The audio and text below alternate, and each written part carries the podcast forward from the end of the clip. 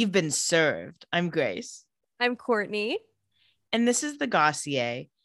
As you may or may not notice, Bridget is not here today.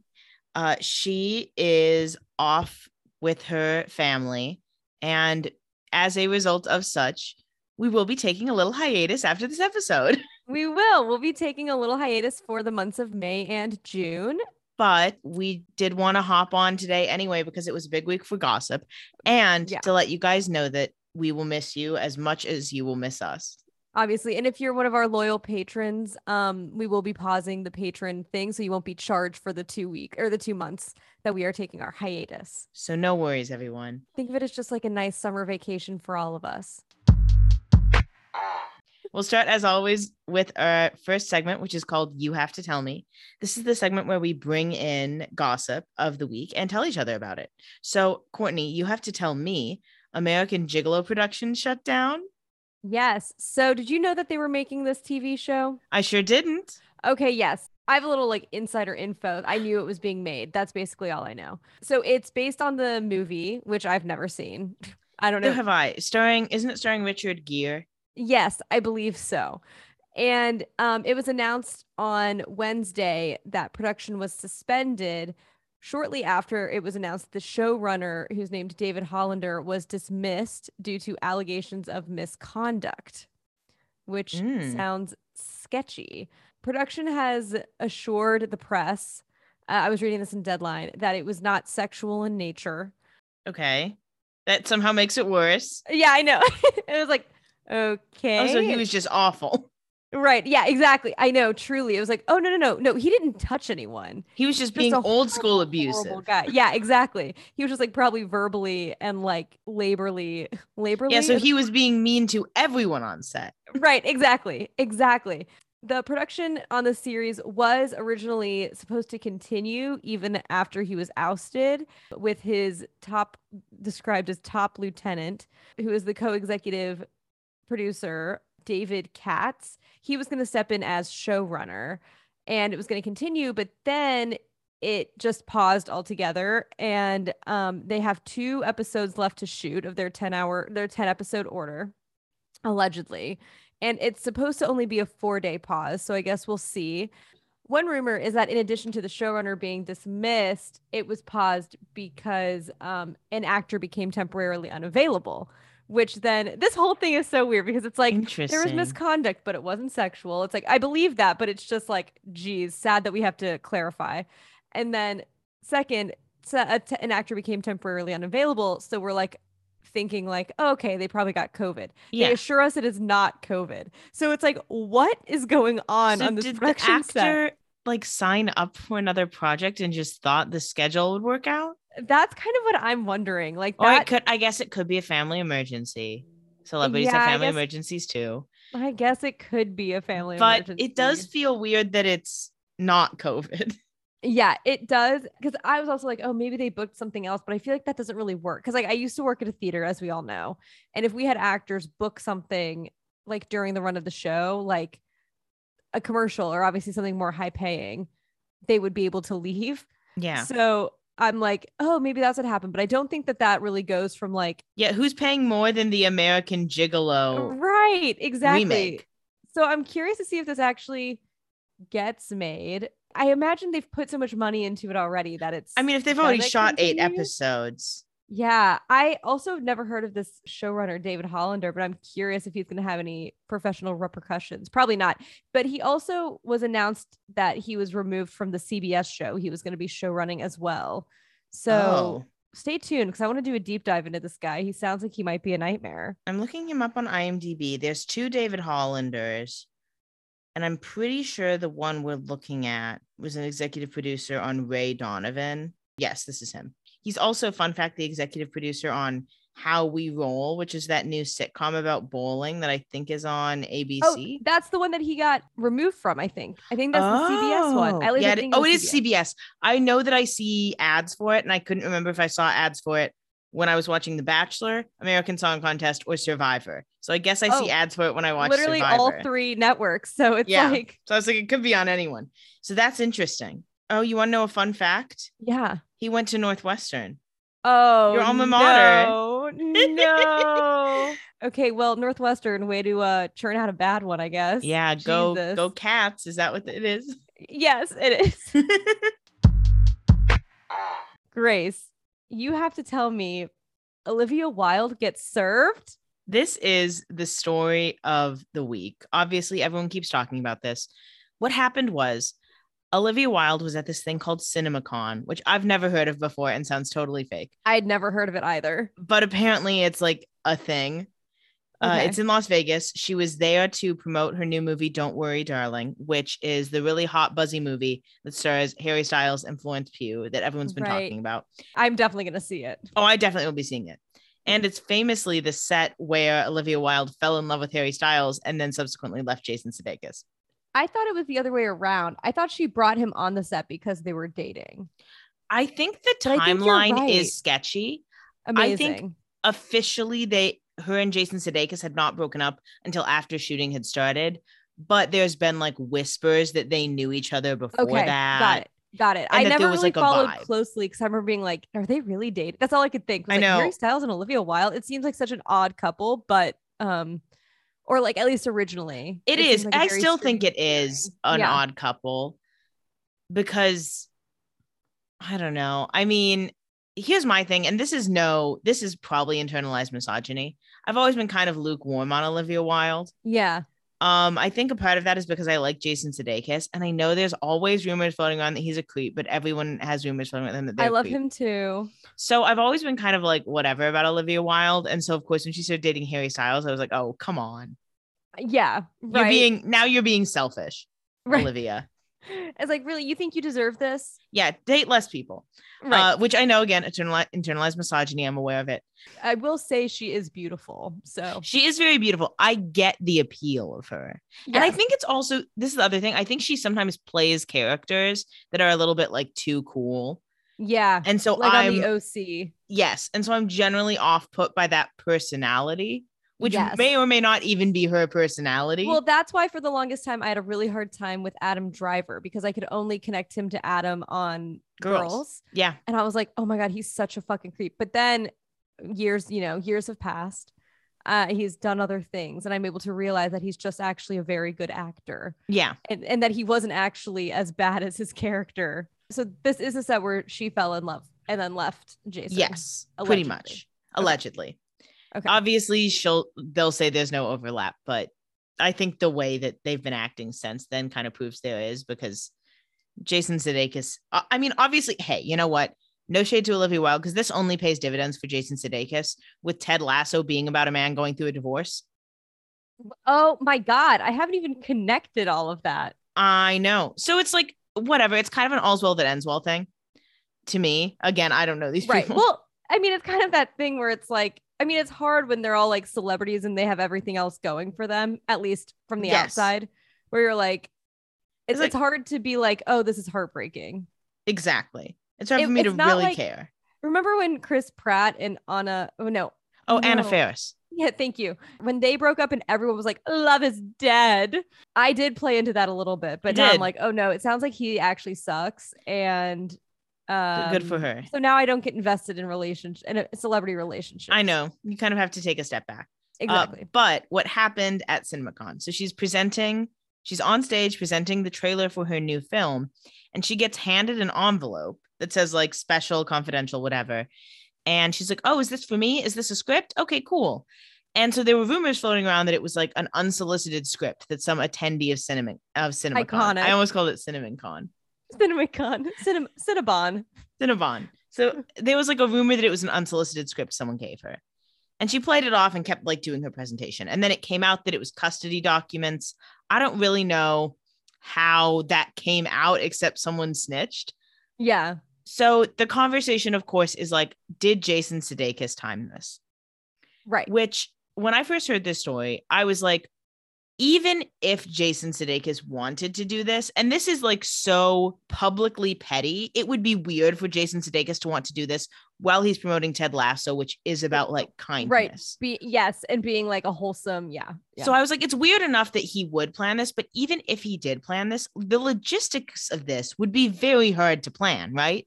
Right. Like to Well, get someone think- there when she was on stage. Right. And also to get them because I was reading about this because as you said, it's been like the story. Yeah. And it's like, did they have a pass? Like, how did they get into the actual event? Yes, that's the other thing. So I think, and also the other part about it is that I've been reading about being served with papers because Okay, again, yes, yes. I was gonna say because I have a little bit of I was doing some reading about this too, so I want to hear what you have to about say. a, le- a little bit of legal legwork, and I do, Yes. um, I do have a lawyer friend who I'm planning to ask about this, but Oh, I haven't asked her about it yet. Everyone, get out your pens and paper because like we're going to law school. But basically, in order to be served with papers, like someone has to be served with papers in a public place. Yes. You can't like trespass onto someone's home to give them papers. But then I've Right. also seen people say that they like in their companies you can go to people's houses. Okay, so I was reading that it was like I think you can, but I don't think that if if it's like fenced in or if it has like a wall, I don't think Oh. you can. So I think if it's like facing the street, Like and if you it's, can like, get to the front accessible, door.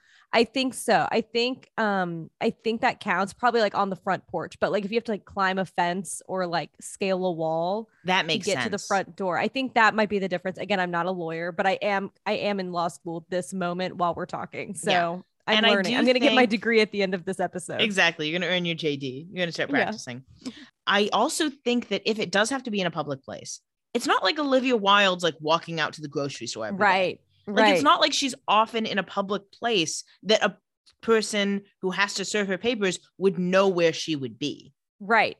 So Right. the theory I've seen some like law adjacent people say is that probably the process serving firm who would be totally responsible for giving her the papers basically like just could not get a hold of her and couldn't find her Yes. and that if it's a process server to the stars as we assume it might be that someone was just like i don't care how much it costs to buy a pass to cinemacon just get Right. in there and give her those damn papers i'm done with right. this. It's probably worth it. Yes. so the theory is that they just could the theory the working theory right now is that they just couldn't get her anywhere else Yes. and it's Okay. on and jason sudeikis has come out and said he did not think this would happen he would not condone it it's super inappropriate Right.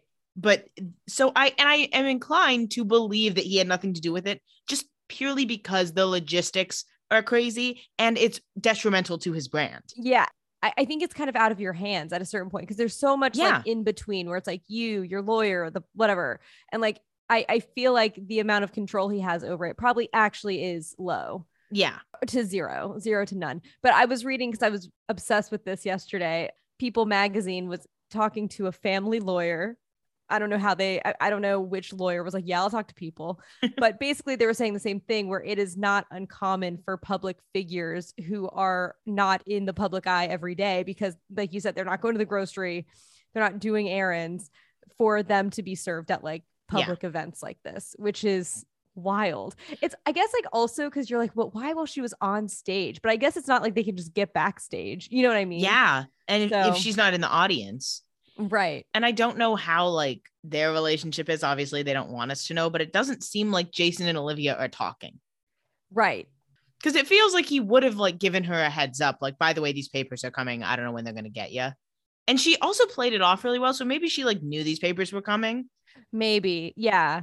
I don't know. That is wild. What would you do if you were served papers? I would be fuming. I mean, I guess if I was Olivia Wilde, I would do what she did and like pretend it was a s an unsolicited Which script. Because a then I look like a hot and in demand director. Exactly. That's a very smart, very smart um cover for sure. It's also just funny to me the thought of an envelope just having scrawled on it like personal and confidential. That sounds like a prop. That Yeah. sounds like me making a prop for a short film.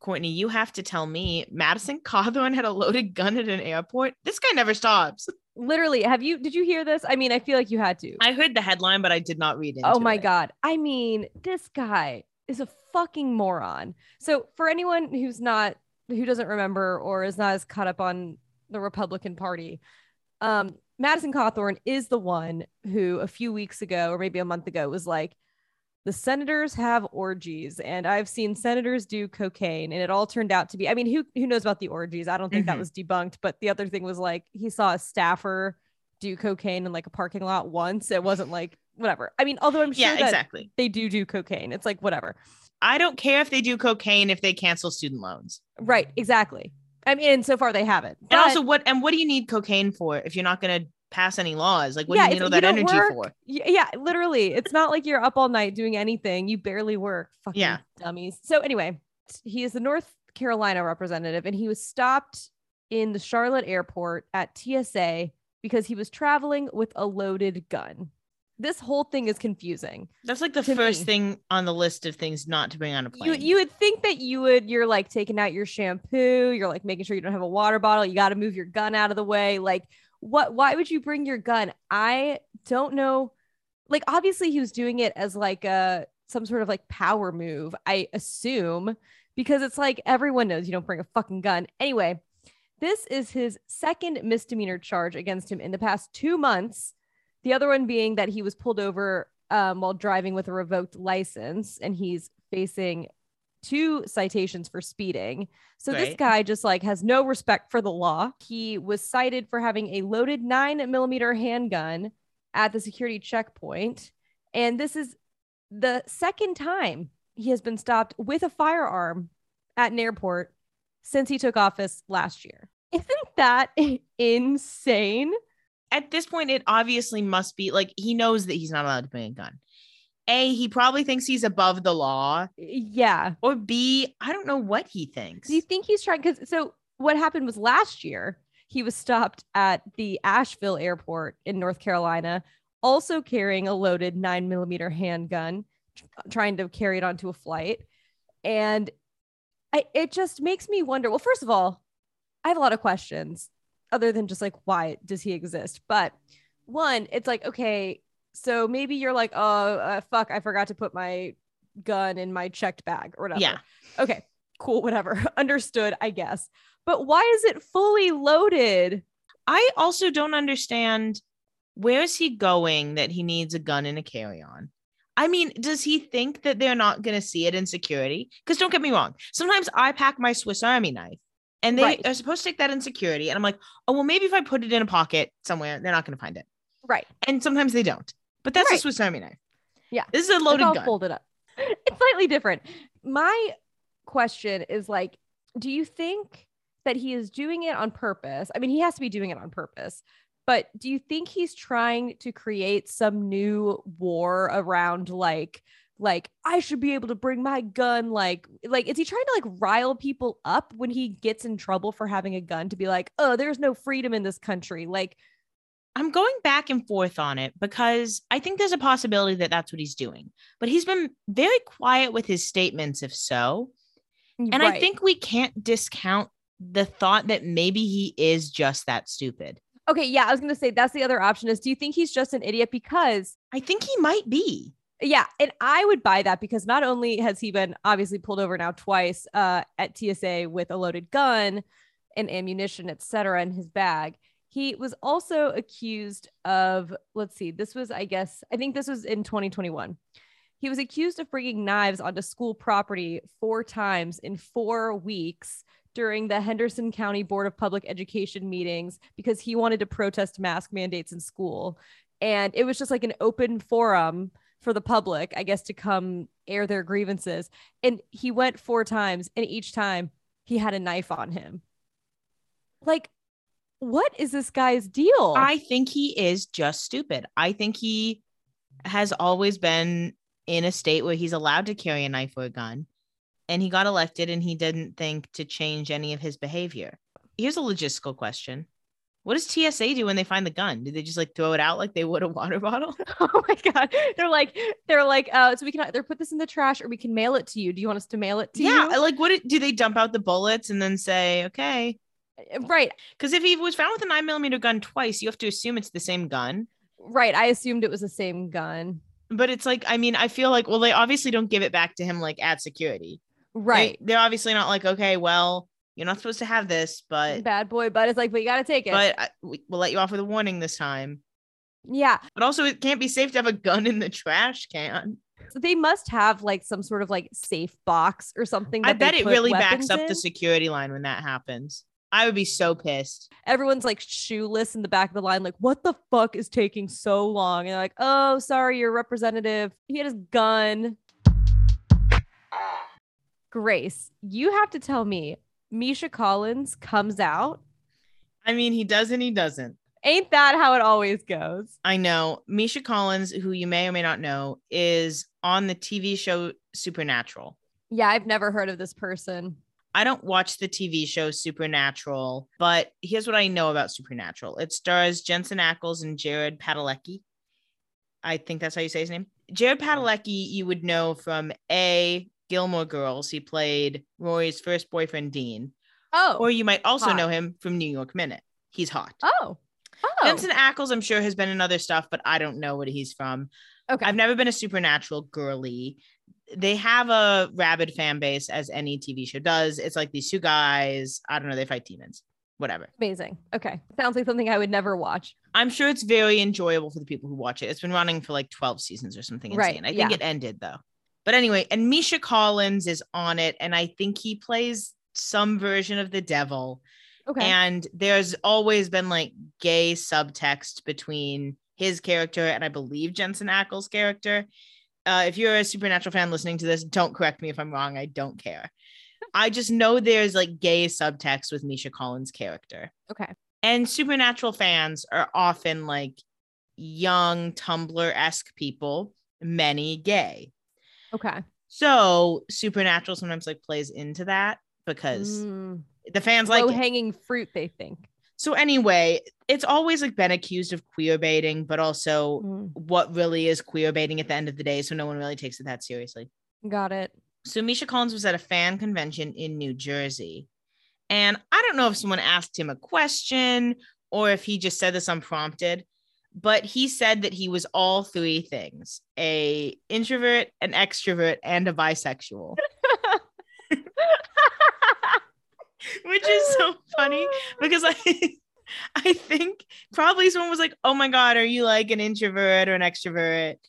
And he was like doing the stupid answer of like, "Actually, like I'm the weird type of person who like needs both. Like everyone needs both, dumbass." Right. Yeah. Where it's like, I like hanging out with people, but I love my alone time. Yeah. Join the club. And it's like that's that describes every human being in the world, okay? Yes, literally.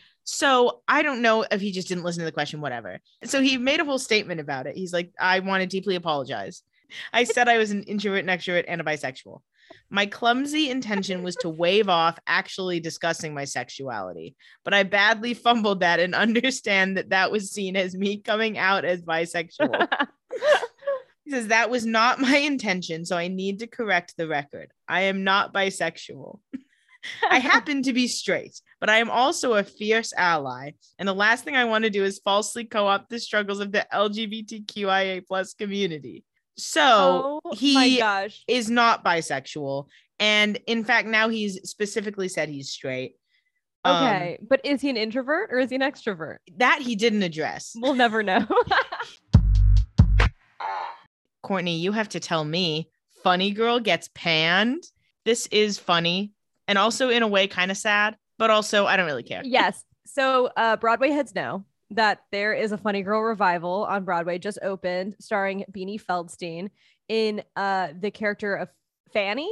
And Yeah. I, I actually don't know Funny Girl, uh surprise, surprise, but I know it Um, vaguely. okay. Here's what also a little fun. Here's the musical theater trivia that will help with this story yes. is that this is the first revival of Funny Girl since Barbra Streisand performed it. And it's not for lack of trying. There's always been rumors of Funny Girl revivals, including with Lea Michele, who we'll get to in a minute. yeah. But this is the first time it's ever actually made it to Broadway. So that's just a Yes. fun little piece to think about. Yes, exactly. So it was originated, the roles originated by Barbra Streisand, an icon. And um, you might be familiar with the song Don't Rain on My Parade, or is that what it's called? Yes, it is. Okay. Yes. Okay. Don't tell me not to live, just sit and putter. Life's candy and the sun's a ball of butter. Don't bring around a cloud to rain on my parade. Anyway, um, there's a revival going on on Broadway, and uh, friend of the podcast, Ben Weiss, did uh, let me know a few weeks ago. He saw the preview and he was like, everyone seemed to be enjoying it, but me. I really didn't think it was good. And I really don't think it's going to get good reviews. And I was like, oh, really interesting. Again, I don't really care one way or the other. Mhm. Well, the reviews came in this week and they are bad. And so I just have a list of headlines that I think say uh, pretty much everything that we need to know. Oh, Plus, I have some select clips. And Beanie Feldstein, I feel bad for her because she, I mean, she'll be fine, obviously. Yes. But like, she was so excited to play this role. And I know. Anyway, from The Guardian headline Beanie Feldstein struggles in Broadway revival. That's Oh, pretty, man. you know, yeah. It's okay. It's kind of straight to the point. Uh, NewJersey.com, NJ.com headline People need people, but they don't need this. Oh no. okay, New York Times, their their headline's a little less biting, but it says Broadway revival shows why it took so long. And um, so I pulled some choice little uh, clips out from the New York Times review. Here's one. It says to rip the bandage off quickly. Feldstein is not stupendous. She's good. She's funny enough in places and immensely likable always, as was already evident from her performance in the movies Booksmart, Lady Bird, and on Broadway and Hello Dolly. You root for her to raise the roof, but she only bumps against it a little. Her voice, though solid and sweet and clear, is not well suited to the music, and you feel her working as hard as she can to power through the gap. But working hard at what should be naturally extraordinary is not in Fanny's DNA. Still, you can't blame uh, Feldstein for the show's problems. That would be like blaming the clown for the elephants. The Mhm. main elephant is the book, written by Isobel Lennart and fiddled with for this production by Harvey Fierstein to no avail. So this, I was reading this New York Times review. They they go pretty easy on Beanie, honestly, and Mm-hmm. overall. are mostly like it's not a good show. Like it just Yeah. shouldn't be revived. So then here's the last headline that I thought was brutal from Gawker. Critics agree it's Beanie Flopstein in Funny Girl. Oh. So mean. And then uh, one other quote that I wanted to share before we discuss further is from Helen Shaw at Vulture, which is quote, but in song after song, Feldstein's voice lets her down, piercing and unpleasant when it gets any higher than her chest, Oh. fading and pitchy when it descends even a few steps. It's simply not a sound you expect to hear on Broadway. Oh God. That's So brutal. I want to read. I have a little quote from Time Out Okay, okay. uh, from Adam Feldman. First of all, the headline is Beanie Feldstein falls on her fanny. Oh no. At the end, okay, and here's a little quote from it. Even before the curtain goes up, the audience claps at the overture's most famous songs. When Beanie Feldstein makes her first appearance as Ziegfeld Follies comedian Fanny Brice, stares into an invisible mirror and delivers her famous opening self affirmation, Hello, gorgeous, the crowd goes wild. But then she starts to sing.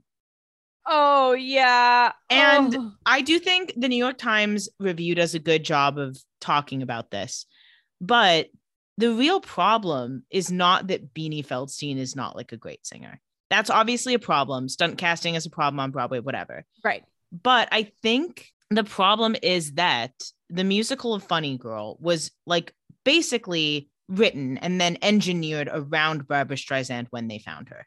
Famously, the score was like fiddled with to be harder so that only Barbra Streisand could sing it. That makes sense. And so I don't think Beanie was particularly set up for success here. They did, I think, lower the keys on some of the songs, but not all of them. And I think the rest of the casting is questionable at best. I mean, Jane Lynch, whatever, I get it.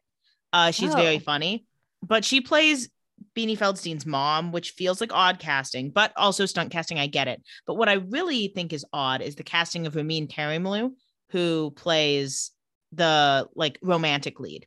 Okay. Ramin Karimloo, musical theater girlies know. I was gonna say I have no idea who that is. Yeah, he's a very famous musical theater guy, most famously for playing Enjolras in the 25th anniversary recording of Les Mis, which also starred Nick Jonas. Oh, whoa. That's a deep cut. I feel like I was like trying to follow the whole, all your words. I know like, that's a it's a very deep cut. Wow. What's what's important for non-musical theater girls to know is Enjolras is the role in Les Mis that is always played by a hot man. In the movie, it was played by Aaron Tveit. Oh, okay. So that is the hot guy character in Les Mis.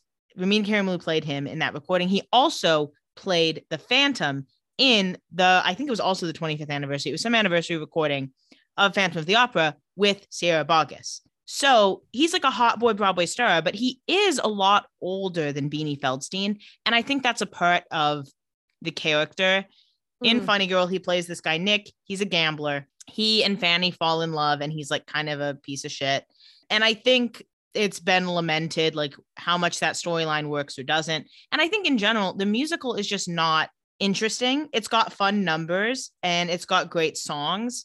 But I think without a book, you need like incredible charisma Barbra. to sell it. And Beanie Feldstein was probably a good choice, but just Right. no matter what, since it's the first revival since Barbra, they're not. She's not Barbra Streisand, and no one would be. I think no matter who stepped into this, it would have Right. been. It would have gotten like reviews like, "Well, it's not as good as Barbra Streisand." Of course, it's not. Mm, right. Right. So I feel bad for Beanie. Yeah, I feel bad for her too, man. I hope that I hope she's not.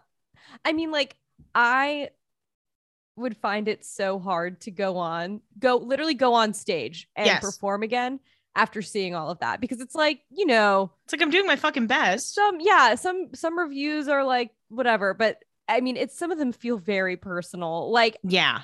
And I think it's because she's a celebrity. Like, there's also yeah. Broadway uses celebrities to get people in seats, but Broadway Right. also has to make fun of celebrities from time to time to get their legitimacy back. Yeah. Because they're Right. like, oh, well, we're, We're like, yes, art. this is a celebrity, but we're better. Like, we do Right. eight shows a week. Shut up. Yeah. you also have the entire day off. Don't act like you're working so much harder than the rest of us.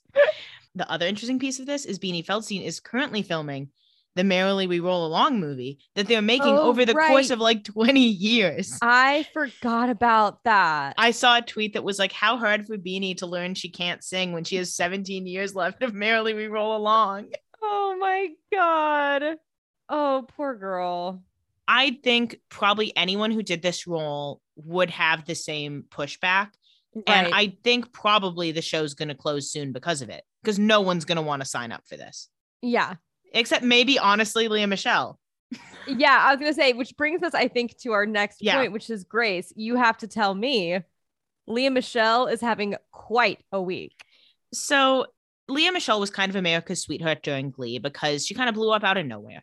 And it's a similar story to Barbra Streisand in the sense that they both have big noses. And Literally. there's nothing America loves more than to like one girl with, With one f- weird feature every 10 years and call themselves progressive. Right. Everyone's like, oh, Lea Michele, we love her, even despite the fact that she has a big nose. She's also like a size two skinny girl. So let's not Right. act like we're like really useful there. Right. Yeah. And when Lea Michele was big, she sang Don't Rain on My Parade in the season one finale of Glee. Sounded beautiful. Don't tell me not to live, just sit and putter. Life's candy and the sun's a ball of butter. Don't bring around a cloud to rain on my parade. At that time, there were talks of a Funny Girl revival starring Lea Michele. Also, since then, there were talks of Lea Michele playing Elphaba in the Wicked movie. Oh, right. So Lea Michele kind of had everything going for her. She was like Ryan Murphy's muse. She went on to do Scream Queens with him, criminally underrated show. She kind of fell from grace after allegations of like being awful came out. Most notably, the funniest one is that when she was in Spring Awakening, and Spring Awakening, she was in as a teenager. It was her Broadway debut. She got it when she was like 16. She threw like a cast party in the Hamptons, but then when understudies showed up, she wouldn't let them in.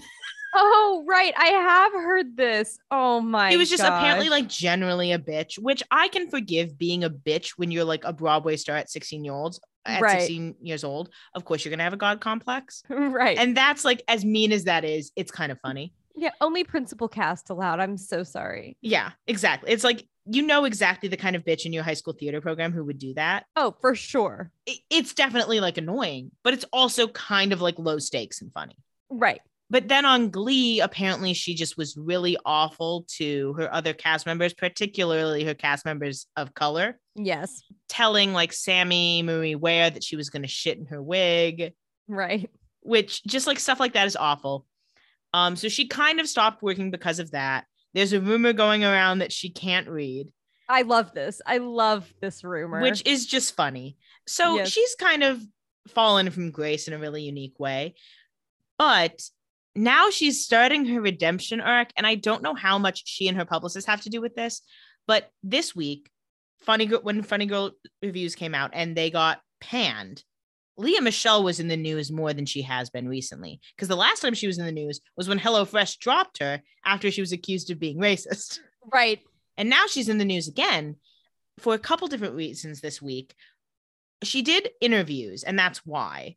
Does she have something coming out? No, Oh, okay. Because in my mind, I'm like, oh, maybe she has like a memoir coming out or something. she's already written a memoir. That's what's crazy. Oh, oh. And it's called Brunette Ambition. Okay. oh my God. I feel like it is so ridiculous. I'm sure I can find like a million examples that are like, that go against this rule that I'm about to spout out. But it's like, I feel like if you are under the age of like 50 years old, you should not write a memoir. Yeah, you don't know what else is going to happen in your life. As you know, I am going to read Hannah Brown's once I get it through the library. Yeah. But bitch, you're younger than I am. yeah, exactly. I don't think everyone needs a memoir right away. No. Give it some time to breathe. No. But she was in the news twice this week, or at least twice. She has an interview with People, an interview with EW, Entertainment Weekly. And I have to think it's because her team knew that the Funny Girl reviews were coming out. And they're like, let's just put her in the conversation. Right. Don't make her comment on Funny Girl, but let's just put her in the news the same week. And people will make the leap on their own, which they have. Right. Right. And they're both about Jonathan Groff, which is what's really interesting because Mm. Jonathan Groff, despite being really good friends with Lea Michele, has remained mostly unscathed from any of her downfall. Right, And he's still right. like he's not famous, famous, Right. but he's working and he's Yeah. famous enough. Yeah. So the first one is that she said that she would carry Jonathan Groff's baby if he wants to be a dad. Sweet. So that's like heartwarming friendship, whatever. And then the second one was that she once let Jonathan Groff see her vagina using a desk lamp uh, to give him an illustrative lesson and satisfy his curiosity in the female anatomy as a gay man with no practical knowledge of its particulars. As if Google doesn't exist. Right. Ex- like literally so many fucking diagrams exist. I learned about both the funny girl reviews and the Lea Michele vagina situation in one fell swoop. So you're right that I think the like coupling of these two things in the news really were satisfying because um or or was like actually um successful because Mhm. I was dead asleep and my boyfriend got home from work and he loves to talk to me in my sleep and then ask me the next day if I remember what we talked about. He was like whispering to me and he was like, Courtney, funny girl got panned, got really bad reviews. And I was like, oh, really? And he was like, yeah. And I was like, so Ben was right. And he was like, yeah. And I was like, wow. And then the next thing he says is also Lea Michele showed Jonathan Groff her vagina. And I was like, what? And then the next morning he asked, do you remember what we talked about last night? I was like, oh, yeah, like Beanie Feldstein, the whole like funny girl reviews. And he was like, and? And I was like, uh, he was like, it involves a desk lamp. And I was like, oh my God. And then it like all came back to me. Jeez, this woman's wild. I do think it's the genius of her team. They're like, everyone will connect Lea Michele to the Funny Girl news, whether we make them or not. It is undeniable. Like, I didn't think about that until you mentioned it, but it is like undeniable that that was the purpose. redemption arc for Lea Michele seems like it's incoming. And I do think once Beanie Feldstein's had enough, once she's done on Broadway, I think the only person who they could get to sell more seats and who would do it is Lea Michele. I think you're right. And I think her team's like, if we just keep her in the conversation about Funny Girl, they're gonna come knocking. Grace, you have to tell me they're making two Wicked movies. This fits enough with Lea Michele because, as I said earlier, Lea Michele was originally in the conversation for a Wicked movie. Because ever since Wicked has opened on Broadway in 2003, they've been talking about making a movie. And hmm. when they first talked about it, it was with Idina Menzel and Kristin Chenoweth, the original Broadway cast. It's been delayed and delayed and postponed that the cast has changed so many times because people keep aging out of it. Yeah, I was gonna say they're all like 20 years older now. Yeah, or they keep being canceled and they're like, well, we can't cast Lea Michele now. Right. But finally, they are making a Wicked movie. Everyone remembers that it's starring Cynthia Erivo and Ariana Grande. I've talked ad nauseum about why Ariana Grande is the wrong choice, but whatever. yes. It's being directed by Jon Chu, who directed In the Heights and Crazy Rich Asians. Jon Chu released a statement this week. Uh, he said it was sent from his Oz phone, which is so annoying. Oh God. Uh, he said special oh, I update. hate theater. Oh my God. I know. Then he says, you know, thank you for all the support, whatever. We have so many exciting things for share to share, but for right now, I'm giving you one or two. Here's what happened. As we prepared this production over the last year, it became increasingly clear that it would be impossible to wrestle the story of Wicked into a single film without doing some real damage to it. As we tried to cut songs or trim characters, those decisions began to feel like fatal compromises to the source material that has entertained us all for so many years. So we decided to give ourselves a bigger canvas and make not just one Wicked movie, but two. With more space, we can tell the story of Wicked as it was meant to be told while bringing even more depth and surprise to the journeys of these beloved characters.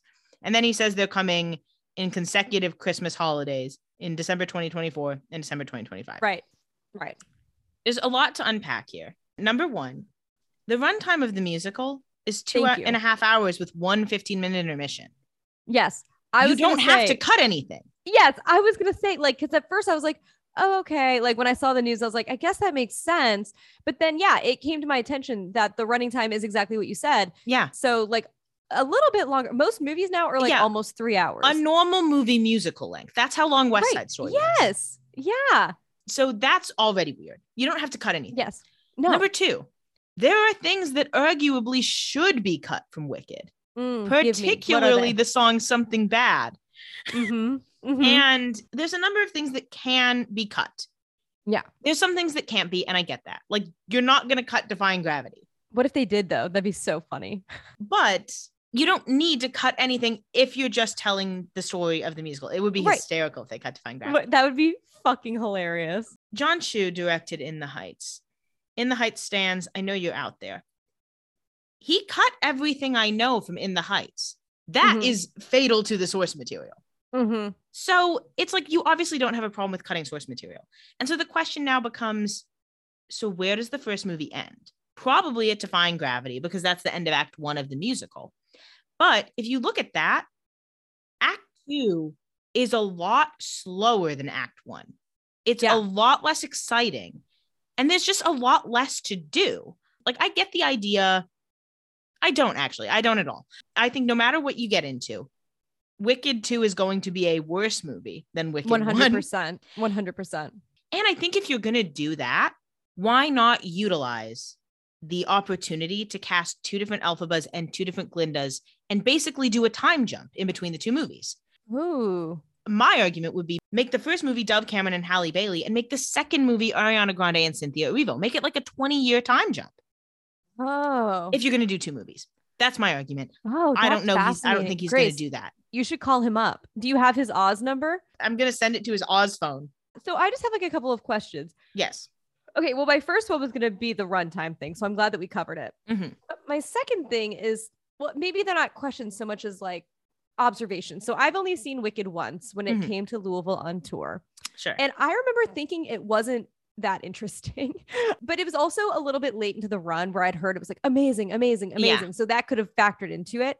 I thought the musical, and I still believe, even though you just told me it doesn't, I still believe that it ends with defying gravity. So it doesn't. Okay. it doesn't. Good That's act, that's the end of So- Act One. See, and that's the end of my memory of the musical. So I probably don't remember anything from Act Two. And I think there are some great things in Act Two. Don't get me wrong. For example, the song "Thank Goodness," which Ariana Grande will absolutely butcher. Um, heartbreaking for all of us. Thank goodness stands out there. Oh. But it is like the big, the hugest part of Wicked is defying gravity. Right. So if you end the first movie on defying gravity, who's gonna see Wicked two? And right. I saw an interesting point online that this will probably lead to people coming to see Wicked and leaving at Act One, so they don't Yeah. spoil the movie. Oh my god. Which I didn't even think about. Think about that. I mean, I don't know how true that actually is because I feel that like would at this be point ridiculous. most people have seen right? Wicked. Yeah. If like if you're someone who wants to see Wicked, and the thing is, I love Wicked. I it was like the first musical I remember seeing. I obviously pursued theater, so obviously it had an effect on me. Right. Um, I love the music. I still think it's great. And I think it's fun to have a movie musical, but I just think splitting it into two movies, splitting anything into two movies is never, I think, a good move. There was a big trend of it when teen move, when like teen book series movies were being made with Deathly Hallows, Mockingjay. I was gonna say I never saw the second Twilight ending. Yeah, Exactly. I never saw the second Mockingjay ending. Like, there's, Yeah. you are giving up audience members when you split things up because people are like, Yeah. I think I've seen what I need to see. I also here's my other argument, and I realize like because I love reading books, I love plays, I love movies, I love all this. So I realize that different art forms are different. So like if you're adapting something, it's you know you should kind of try to view them as two different entities, Mm-hmm. kind of, if you can. Otherwise, you'll just be disappointed when Ariana Grande butchers what is the song that you Thank love? goodness. Thank goodness. But um, and the thing about musicals is that everything you need to know about the musical is contained in the musical. So mm-hmm. like everything you need to know about the characters, everything you need to know about their relationships, blah blah blah. So like why do we need two movies to go what was the quote like more in depth with their like Yeah. with the characters? It's like we don't need we know everything about the characters. We don't need to have like an added scene or like 20 minutes of like Glinda doing something that shows like a tortured soul or like Yeah. the or you know it's like And Wicked is based on a book, but the musical notably like is a lot le- more lighthearted than the book. The book is a Mhm. lot darker. uh-huh And I don't think they're going to bring in elements from the book because it just is against the tone of the musical. right because they're they're adapting the musical they're not adapting the book into a movie musical you know Exactly. so like that's weird So I don't understand what they're going to add. It can't be good. no and i feel like i i'm already annoyed with just like the vibe uh, like for instance the oz phone thing like sent Yes. from my oz i'm just like so annoyed with that vibe already with like the director with ariana Well, with it just feels like they're all treating it like like at this point we've waited long enough for a Wicked movie. We're not as excited about it as we once were. right you don't need to tease it out like this Yeah, so it's like shut up. It's not 2006. Just give us the Wicked movie. Now, let's go to our middle segment where we are continuing to discuss the American Song Contest. I know you're all watching with bated breath. We are in the semifinals now. we which means how many states are there It's like 22 left because Okay. it's 11 each night of because there's two weeks of semifinals, 11 each night. And from each night, I think five move on. okay and so the then we'll have a top 10. okay And that might be quarterfinals. and then I Oh. guess oh I actually don't know how the bracket works. I don't I I honestly don't either. I always think I do. I don't. So Yeah. this week we had the people who moved on from the last round of qualifying. They got to perform their songs again. And it was all the same songs they sang before. I mean, the production was not drastically different. Some of it was a little different, but it was mostly just the same songs. So the singers this week was Michigan, Kentucky, Rhode Island, Washington, Oklahoma, Colorado, New Hampshire, Massachusetts, Montana, Alabama, and Wyoming. Wyoming, because Wyoming, New Boot Goofin, got saved. He was a redemption spot. He was eliminated by the jury and America, but then America saved him by streaming New Boot Goofin so much. yeah, which I started as a hater, but now I love that song. You kind of have to love it. It's kind of funny. And then at the end of this week's episode, the jury automatically advanced one person to the finals, and it was our king, Allen Stone from Washington, of course. who, if again, if they're gonna move along one guy who's a what who is a white guy who plays guitar, I'm glad it's him. Yes, I, me too. He is so good. Of those people who performed, who do you want to be the five to move on? Uh, well, four because we already have Washington. All right.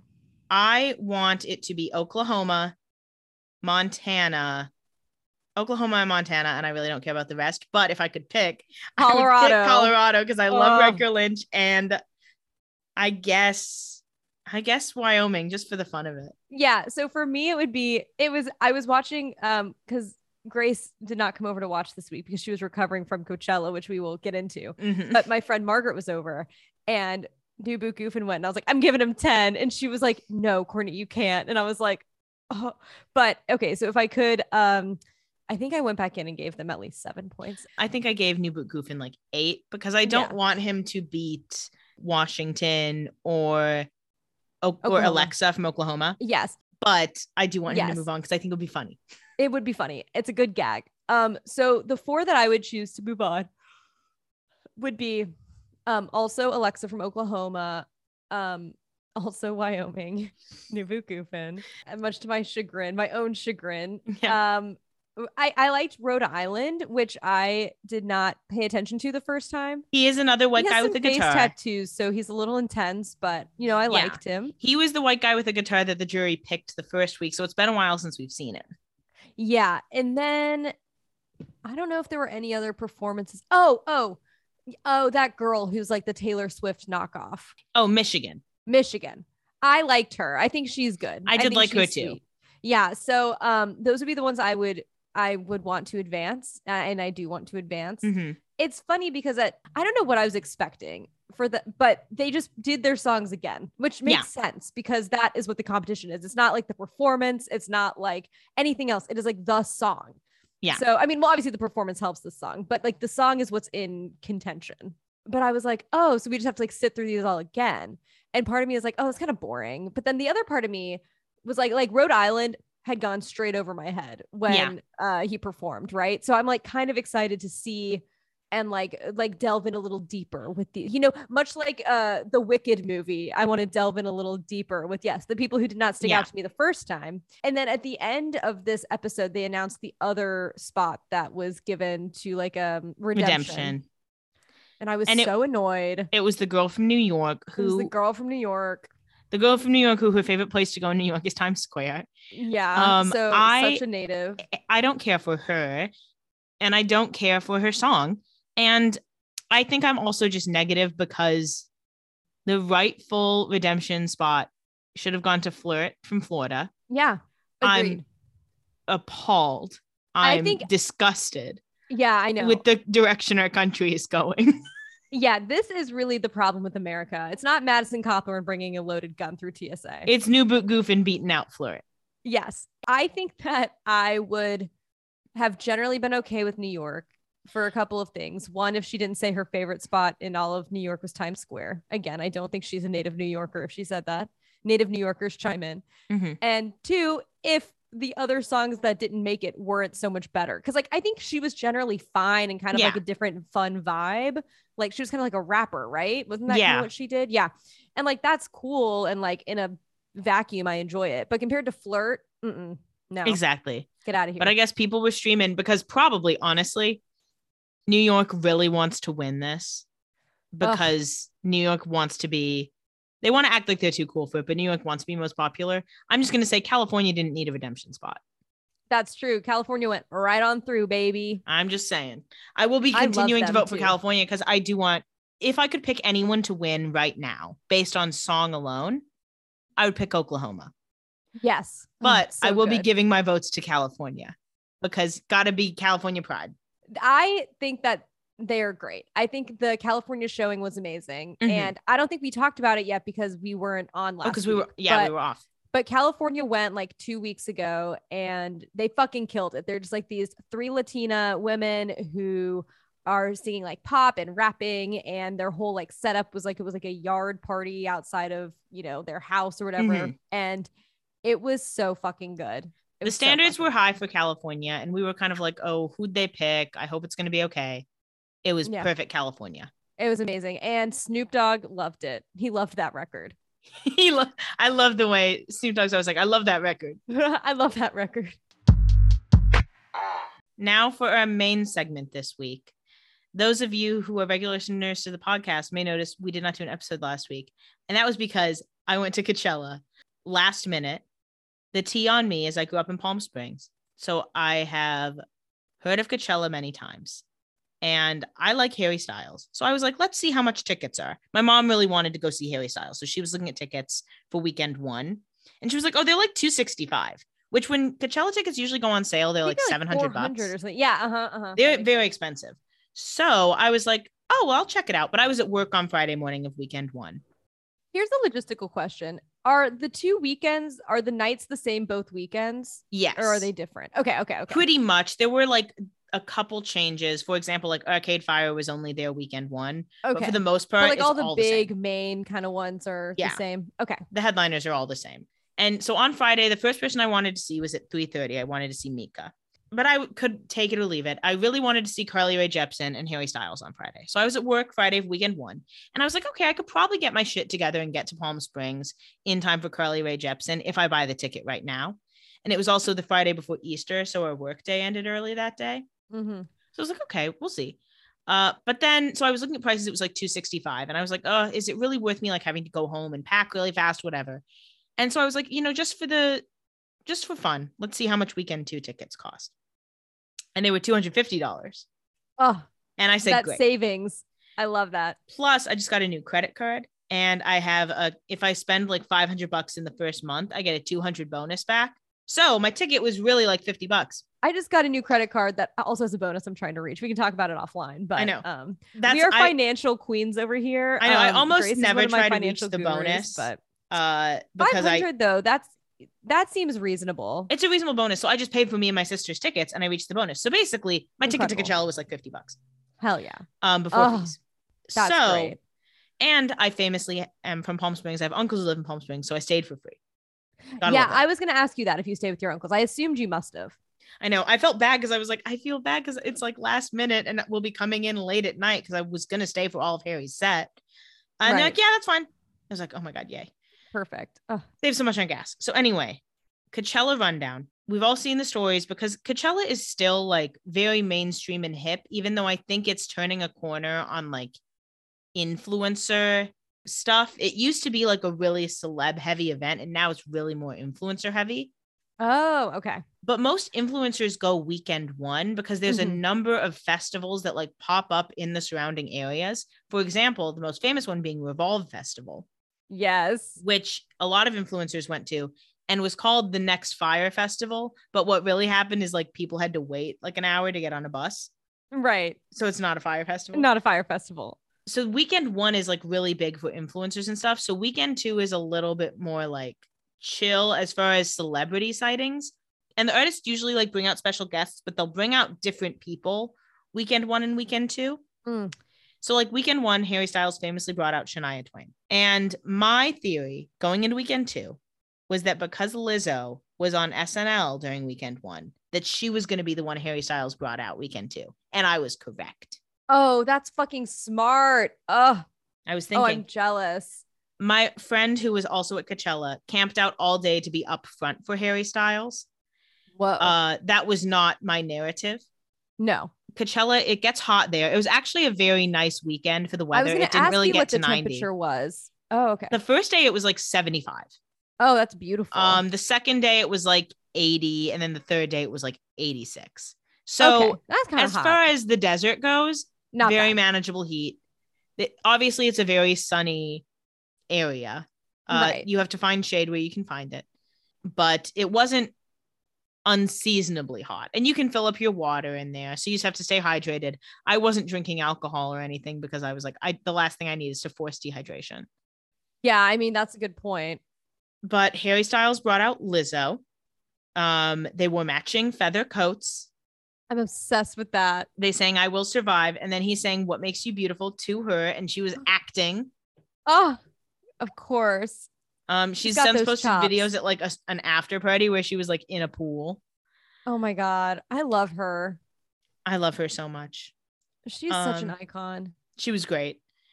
She was very fun to see come out. Everyone cheered, and also the crowd for. Harry Styles was like relatively small, Oh, interesting. I thought was weird. I kind of assumed it would be really big, and I'm Right. not a person who needs to get like super close. I don't need to be pushing a bunch of Harry Styles fans, No, no, no, no, no. but we got like pretty close to Harry Styles considering we didn't like wait all day for Camp him. out. Yeah.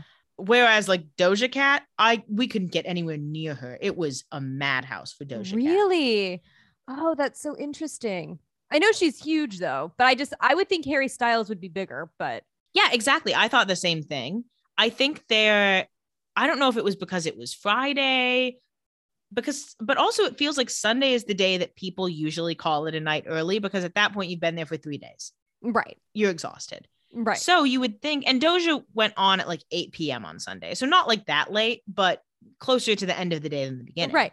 Yeah. But By It the time packed. Doja went out, it was still jam packed there for her. wow. which was crazy. Whoa. Whereas like Harry, it was like a big crowd, don't get me wrong, but it was not the same level of packed. Here's my question. Was Carly Rae Jepsen also performing that Friday? She was. She was on a smaller stage though. Oh, okay. Because news about me, I became a Carly Rae Jepsen stan just this week. Oh wow. I, um I only ever knew her one song. What was it? Call me maybe. Call Me Maybe. Yes. And I, uh, as all the listeners know, I'm a Peloton queen. And I was in a Peloton class and they keep playing this song. And I was like, I fucking love this song, Cut to the Feeling. But Oh, I'd yeah. never seen who sang it. It was like, I just listened to it. I'm like, God, this is such a good song. And I'm pretty sure that we've like danced to it at a bar before and it's like such a good song. Anyway, I was like, oh, it's Carly Rae Jepsen. I was like, no fucking way. And so then I texted Ben, who's a Carly Rae Jepsen fan, and I was like, I was like, um, big news basically. And then he was like, well, you have to listen to like dedicated side B or whatever.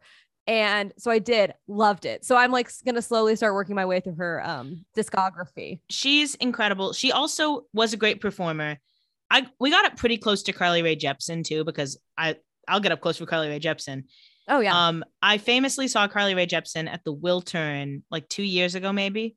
I guess it must have been yes. pre-COVID for nine dollars. yes. Um, and the bitch puts on a show. I Uh, bet. sometimes people say she's low energy, which I don't really agree with. She like has enough energy for me, and her songs have enough energy. I don't really care if she's not doing crazy dancing. Um, yeah. but she put on another great show. She did sing her new song. Okay. She's starting a new era for Carly Rae Jepsen fans. Uh, she does this. She did this with Emotion and Dedicated. Those are her first two albums. I think there might have been an album before that, but Emotion and Dedicated are where she really begins being a superstar. She has Emotion and Emotion Side B, and Dedicated and Dedicated Side B. So they're like four albums, but all in the same family. Yeah. Um, all fantastic. Few skips. And her new song is called Western Wind.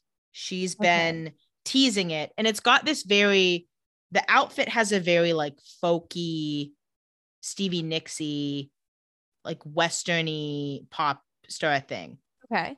Her new song is incoming. Love Carly Rae Jepsen. Great pop star. Also underrated pop star. So she was great live. Harry Styles was also great live. I also saw Mika. Mika was like very trendy. Or maybe he wasn't trendy, but I was familiar with him in like middle school. He sings that song. Um, it's called Grace Kelly that goes like, Oh. I could be brown, I could be blue, I could Yeah. be yeah, violet yeah, skies. let's go. It's like, Mhm. Oh, And yeah, he I was- love that song. And he was okay live. Uh, Okay. he's definitely aged. Sounds like I mean it's some hard notes to hit, I would think. Yeah. And he also sang, I don't know if you knew this about Mika. He released a song once called Popular Song, which samples the song Popular from Wicked No. and features Ariana Grande. Oh no. And so my whole joke all weekend was like, it would be hysterical if Mika brought out Ariana Grande at Oh my 3:30 in the afternoon. that would uh, be in the in the heat of the desert in the middle of the day. When no one's there. That um he obviously didn't. He sang it by himself.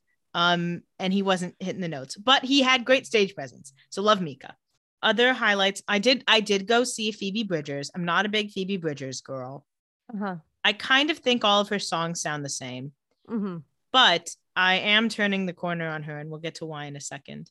Uh, also on Saturday, I saw Rina Sawayama, who Mhm. she's like she released an album right before COVID, and I think the goss was that she was gonna blow up, but that's kind of been tampered down. So I Mhm. kind of wanted to see her. I have heard a couple of her songs. She was performing at a pretty small stage, Uh-huh. and she was incredible. Really? She was performing as if she was a headliner. She was Obsessed. dancing her ass off. She was incredible. Incredible. Wow. she's gonna blow up. Amazing. And after Rina Sawayama went on, Caroline Polachek went on. I'm not a huge Caroline Polachek girly. She's not that famous. She did have a song go vaguely viral on TikTok. It's called So Okay. Hot You're Hurting My Feelings. She did a dance to it that she made go viral, whatever. So I had nothing to do in the afternoon. So I was like, I'll stay for Caroline Polachek. I'm already here after Rina Sawayama. This tent is shaded right now. I'll hang out. So we're just in the back of Caroline Polachek, just hanging out, dancing a little bit, because she's, of course, saving her popular song for the end. And I'm with my sister and our friend Julie. And my sister is like, okay, I'm 90% sure Phoebe Bridgers is over there.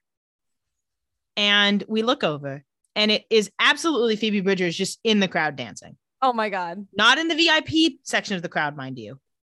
In the very back of this random tent. It's not one of the big stages. Yeah, that's wild. And so we're like, oh my God. So, of course, you know, everyone is being cool about it as far as we can tell. No one's like going up and bothering her. There was one guy who like was walking by her to get somewhere and you could see him like recognize her and he went, Phoebe? And she like nodded and he was like, and they took a picture together. She was really nice to him from what we could see. Right. Like one guy went up and like shook her hand, but really left her alone. Most people, I don't think even noticed she was there, Yeah. but we did.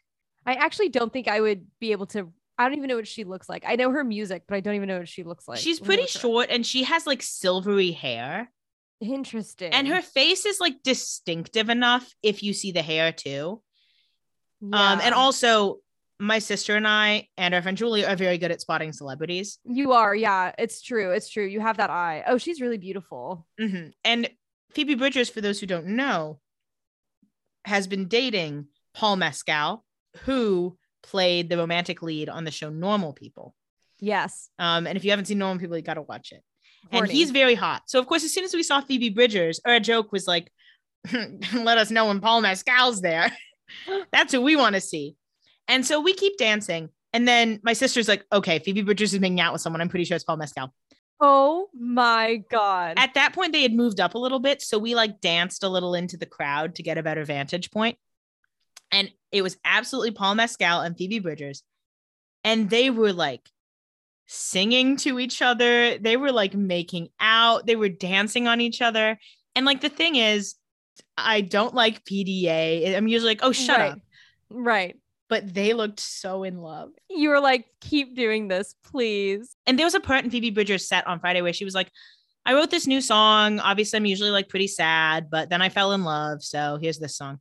Iconic. Oh my Which god. I was like, I was like, oh, whatever, boo. You're like, no one cares about your love, Phoebe. was like, oh, who I'll believe it when I see it, bitch. Um, and then I saw this and I was like, man, they're really cute together. I think I'm a Phoebe Bridgers fan now.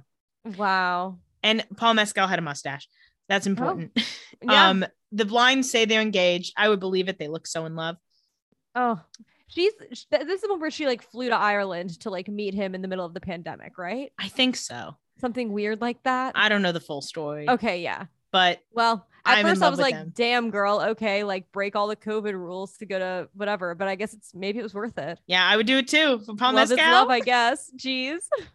I also saw Conan Gray, and Conan Gray is noted BFF of Olivia Rodrigo. Oh, okay. Um, he's like a little gay boy. He was very fun live. Highly recommend. But it was funny because in the crowd of Conan Gray, it was a bunch of high schoolers because he's friends with Olivia Rodrigo. So I was like the oldest person there. Love it. Oh, wow. That would spook me for sure. I know. I was like, ooh. And also, there's a one of Conan Gray's most famous songs. There's a lyric where he says like 19, but you act 25. And I'm like, I'm not even 25. Yeah, you're. Like, I'm not feel- even the like mature. Like I'm even more than that. Yeah, I'm like, wow, okay. Wow. But I just You, you couldn't that. even say acts 30. yeah, come on, man.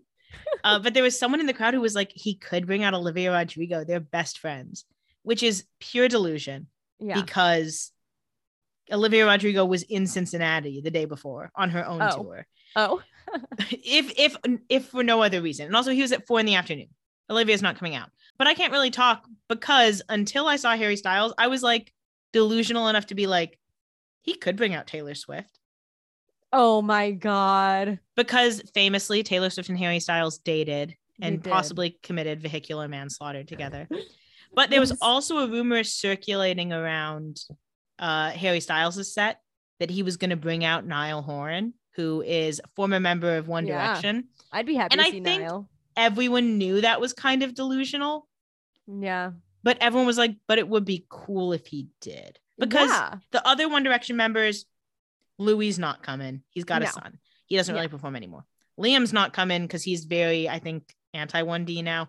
Zayn is Mm. definitely not coming because he thinks he's better than all of them. right. Niall would show up of Yeah. all of them. I think they're like buds. Yeah, I think they're I would friends. believe that they would be cordial. Yes. But no, he brought out Lizzo, which is fine, which is better. But Yeah. there was a rumor.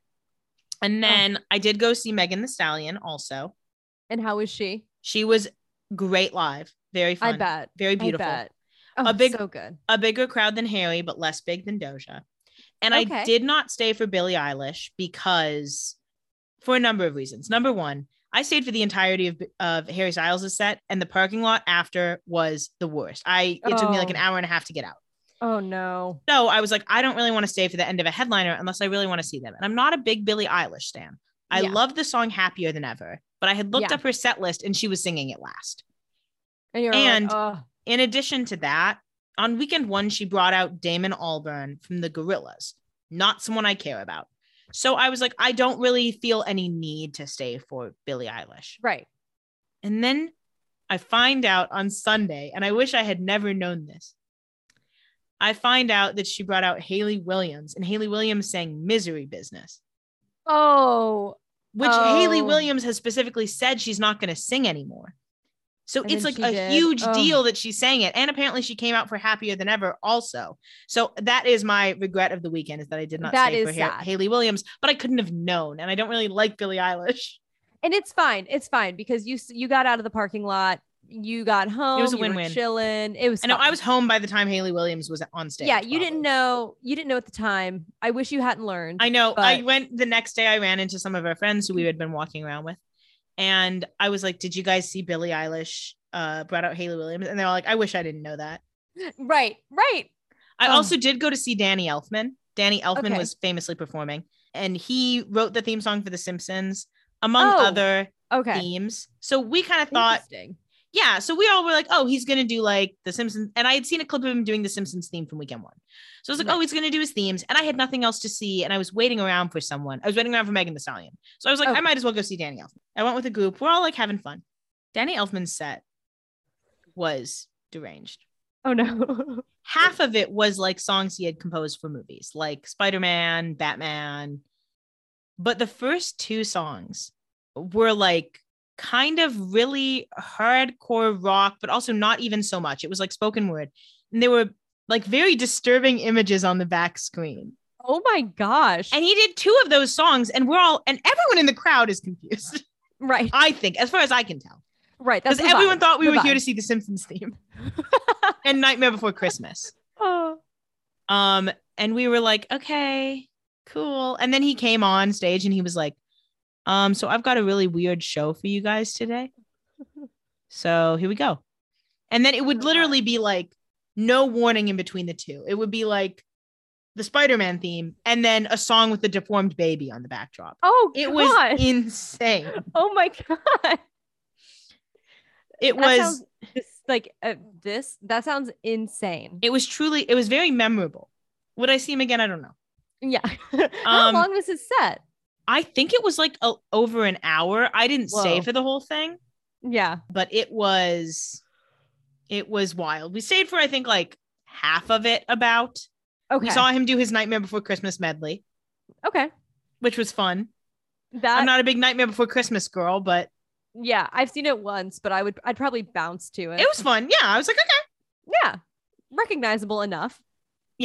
I'll wrap up my highlights. I went to see Maggie Rogers, who's fantastic. I've seen her Of before. Of course. Oh, Um, yeah. and I saw Doja Cat. I didn't have a lot else to do on Sunday, so I went to uh Harry Styles pop up. So Oh. each day they have like a big merch tent for like the headliner of the day. So the first day there was a Harry Styles merch tent. When we first got there, the line was super long. So I'm like, oh, we'll come back later. We came back later and there was no line. And we're like, that's really cool. And that was because everything was sold merch. out. Yeah. Uh-huh. Uh-huh. But there was also, I had heard on TikTok, there was a pop up for Harry Styles' new nail polish company, which is called Pleasing. Oh. But the first few days, I couldn't find it. I had no idea where it was. So I was like, oh, whatever. But I knew they were selling merch there as well as nail polish. So I was like, oh, I'll find it if I can find it. And on the third day, my friend Julie was like, oh, I'm at the pleasing pop up. I was like, can you describe to me where it is? because I can't find it.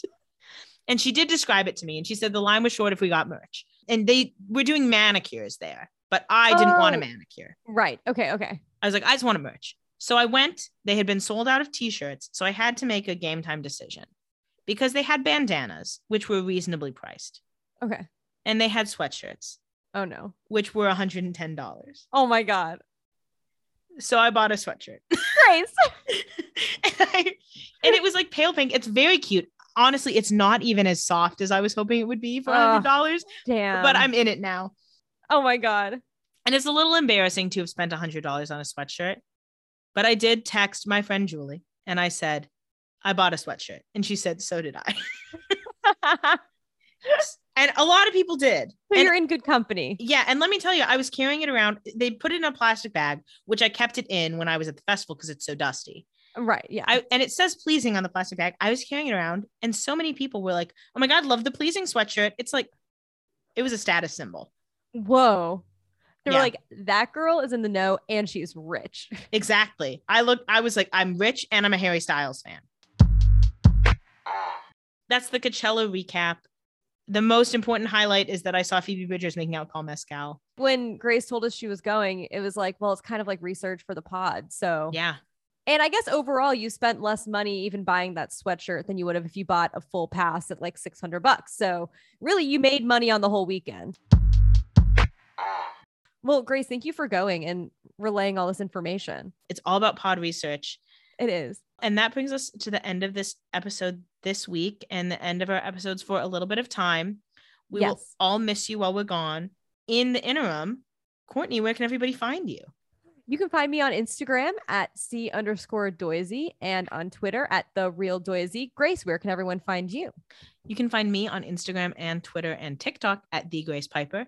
If you want to follow the Gossier in the interim, we'll keep you posted with updates about hiatus and when we're coming back. And maybe we'll post stuff in the interim just if there's something we want to talk about that we don't want to get on mic about. Yeah. You might see about it. And you can find us on Instagram and Twitter at the Gossier. You can continue to submit Goss there if you have something you want us to talk about when we come Please back do front load us for the return. for the return. And you can also still leave us a rating and review in hiatus time about how much you miss us, etc. Please Just leave five do. stars. Please do. And also, if you want to find Bridget, you can find her on all the platforms at Bridget underscore Suckit. Exactly. Um, so keep following her as well. And when we're back, it'll be glorious. But I hope everyone has a good spring slash summer. Yeah. And we'll see you guys all very, very soon. Bye. Bye.